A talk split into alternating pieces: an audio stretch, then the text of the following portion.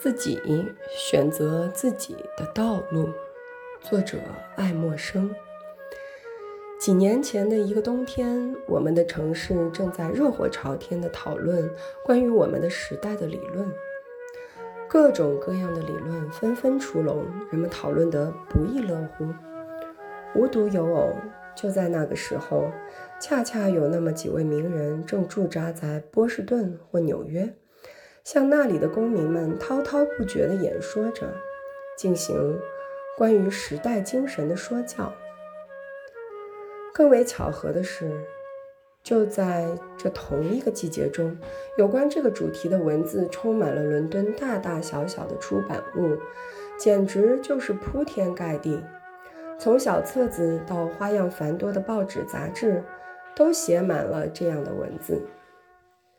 然而，在这热闹的氛围中，我却感到了一丝寂寞。对我个人而言，这个有关时代的大问题，却转化成了一个有关生活准则的实际问题：我将如何生活？从某种意义上来说，我们是无法解释时代的。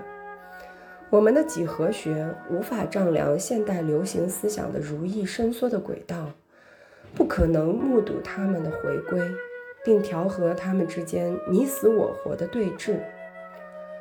我们只能顺从我们自己的感情流向。如果我们一定要接受一种不可抵御的意志作为我们人生的支柱，那么我们就最好自己开动思考的机器。自己选择自己的道路。